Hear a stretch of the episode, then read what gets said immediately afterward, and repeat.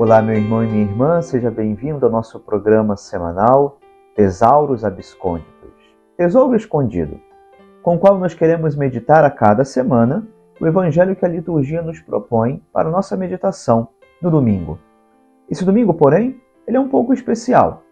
Nós não antecipamos a sua celebração no sábado, como é costume, porque dia 24 de junho, dia do nascimento a solenidade da Natividade de São João Batista, ela tem precedência sobre os domingos do tempo comum. E, portanto, ainda neste sábado, estamos celebrando com as segundas vésperas da solenidade o dia do nascimento de São João Batista, precursor do Senhor. Mas queremos, nesta ocasião, meditar o evangelho do 12 domingo do tempo comum. Neste ano, retirado do evangelho segundo São Mateus, capítulo 10, dos versículos 26 a 33.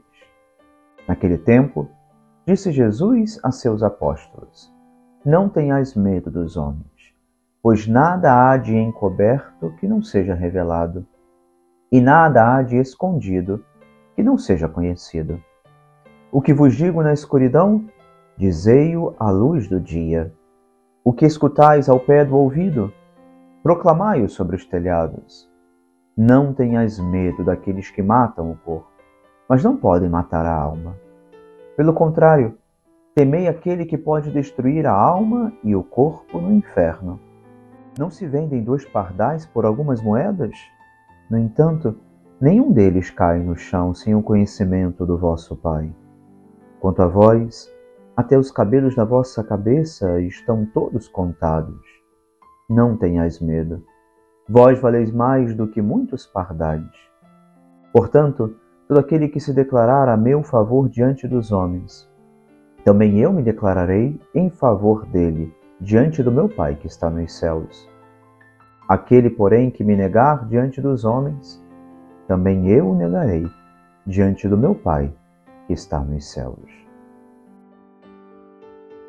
Meus irmãos, na semana passada nós ouvimos como na lista dos apóstolos, na lista dos doze chamados e enviados pelo Senhor, havia aquele consolo na misericórdia de Deus para conosco, que, colocando na sua igreja como instrumentos de salvação entre nós, enviava os seus ministros para serem dispensadores destas graças ao longo da história, a começar pela, pelas doze colunas, pelos doze apóstolos, mas depois perpetuando ao longo da história a sua igreja. E víamos como neste chamado havia aquele, aquela demonstração, aquele coração misericordioso do Senhor a consolar-nos, a desejar estar conosco, a caminhar ao nosso lado. Ovelhas errantes, sem pastor, que recebem no grande pastor o consolo do seu amor. Porém, se nós continuássemos a leitura do Evangelho que semana passada nos foi proposto, íamos percebendo que a partir do versículo 9, que dava continuidade ao que o domingo passado nos apresentava, o Senhor começa a falar sobre as tantas perseguições, sobre as tantas contrariedades, sobre as tantas circunstâncias em que se encontrariam aqueles que vivendo o Evangelho, testemunhando a mensagem do Senhor, deveriam enfrentar. Porém, o Evangelho deste domingo dá um salto. Do versículo 8, que concluiu o Evangelho da semana passada, nós saltamos ao versículo 26. Pulamos esta parte em que o Senhor nos fala sobre a perseguição para chegar à conclusão do que o Senhor apresenta nesta conversa, neste discurso, neste diálogo com os seus apóstolos. No evangelho que hoje a liturgia nos propõe, por três vezes o Senhor repete: Não receeis, não tenhais medo.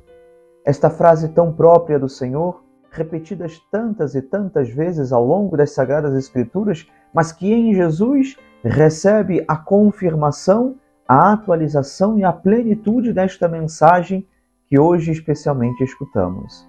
O não tenhas medo, que Jesus muitas e muitas vezes dirige aos seus apóstolos numa exortação de confiança a Deus, insisto, aparece três vezes no Evangelho de hoje. Não tenhais medo. Não tenhas medo daqueles que matam o corpo, daqueles que perseguem, daqueles que querem abafar a mensagem do Evangelho. O Papa Francisco, comentando este Evangelho, comentando esta passagem, nos fala precisamente sobre estas três situações. Diz ele que, no primeiro lugar, em primeiro momento, Jesus, ao apresentar essas situações concretas, começa falando da hostilidade daqueles que gostariam de silenciar a palavra de Deus, diluindo-a, reprimindo quantos a anunciam. E nesse sentido, vamos percebendo como no mundo atual essa palavra continua muito presente, continua muito necessária, continua falando profundo no nosso coração. O não ter medo de anunciar o Evangelho, sabendo que o mundo não entende a palavra do Senhor, que o mundo não o aceita e porque não somos do mundo, tantas e tantas vezes também nos sentiremos à margem desta realidade. Não porque não devemos estar preocupados e atentos às necessidades do nosso tempo, não, mas é porque o mundo, quando não recebe e não deseja receber a palavra do Senhor, há de excluir aqueles que a professam, aqueles que buscam vivê-la. Já uma segunda dificuldade que o Papa Francisco destaca ao comentar este evangelho dirige-se precisamente aos missionários de Cristo, que irão encontrar a ameaça física contra eles, isso é, a perseguição direta do seu povo, inclusive a morte. Essa profecia de Jesus verificou-se em todos os tempos. Trata-se de uma realidade dolorosa, mas atesta a fidelidade das testemunhas. Quantos cristãos ainda hoje são perseguidos em todo o mundo? Sofrem pelo Evangelho com amor. São mártires nos nossos dias. E o terceiro tipo desta prova que os apóstolos terão de enfrentar é indicada por Jesus no sentimento que alguns terão de que o próprio Deus os abandonou, permanecendo distante e silencioso. Também aqui nos exorta a não ter medo porque apesar de passarmos por estas e outras ciladas, a vida dos discípulos está firmemente nas mãos de Deus, que nos ama e nos guarda.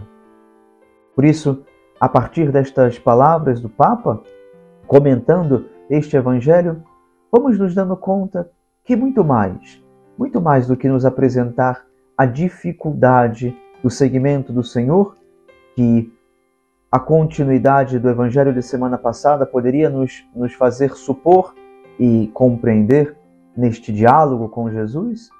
Jesus quer, portanto, sobre tudo isso, nos dar uma profunda injeção de ânimo à nossa caminhada. Fazer perceber que este não temais tão presente nos lábios de Jesus, ainda hoje é dirigido ao nosso coração. Ainda hoje é dirigida à nossa alma que deseja ser fiel a Jesus. É um convite para colocarmos com confiança a nossa vida nas mãos de Deus. Por outra parte, esse dano físico que nos podem infligir, doloroso em algumas ocasiões, até mesmo irresistível, será um bem precioso se aprendemos a sofrer por amor a Cristo, que premia com a abundância da sua bondade qualquer sacrifício e nos dá, além disso, força e coragem para levarmos a cabo aquilo que ele nos pede. Lembremos-nos, meus irmãos, do que dizia São João Crisóstomo, doutor da Igreja: é melhor sofrer do que fazer milagres, já que aquele que faz milagres se torna devedor de Deus. Mas no sofrimento, Deus se torna devedor do homem. E neste domingo tão especial, neste domingo tão feliz, enquanto nos ecos da celebração de São João Batista, vamos pedindo ao Senhor essa graça da fidelidade à verdade e possamos nós também abrir o nosso coração com generosidade para sabermos que o Senhor ao nosso lado nos dá a coragem, a força e o ânimo para perseverarmos até o fim. Que Deus te abençoe e te guarde. Em nome do Pai, e do Filho, e do Espírito Santo. Amém.